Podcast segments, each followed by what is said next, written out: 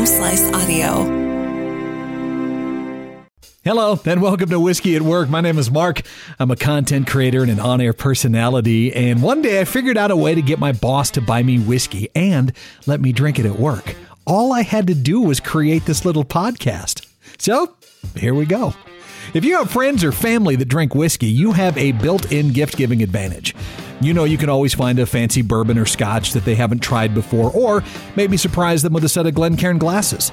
As a whiskey aficionado myself, let me help you avoid a gift that seems cool at first, but will most likely never get used a second time whiskey stones. Whiskey stones generally come in two forms steel or non porous soapstone. The thought process is that if you want to cool your whiskey without diluting it, stones are the way to go. But if you want to drink it cold, whiskey stones are terrible at that job. Traditional ice cubes can keep cooling your drink until they're gone. Once the whiskey reaches the temperature of the stones, that's it. The drink can't get any colder. And now you have a glass full of stones that I hope you don't inadvertently swallow.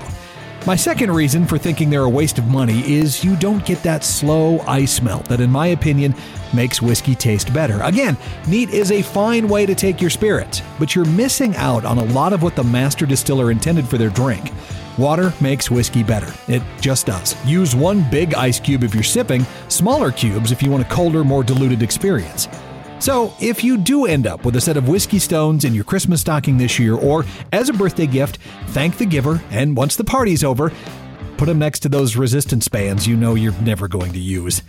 Thanks again to Leslie Klein for editing and punctuation correction for this episode. You can hear past episodes of Whiskey at Work on foxradio.com or wherever you get your podcasts. Until next time, Slanchava.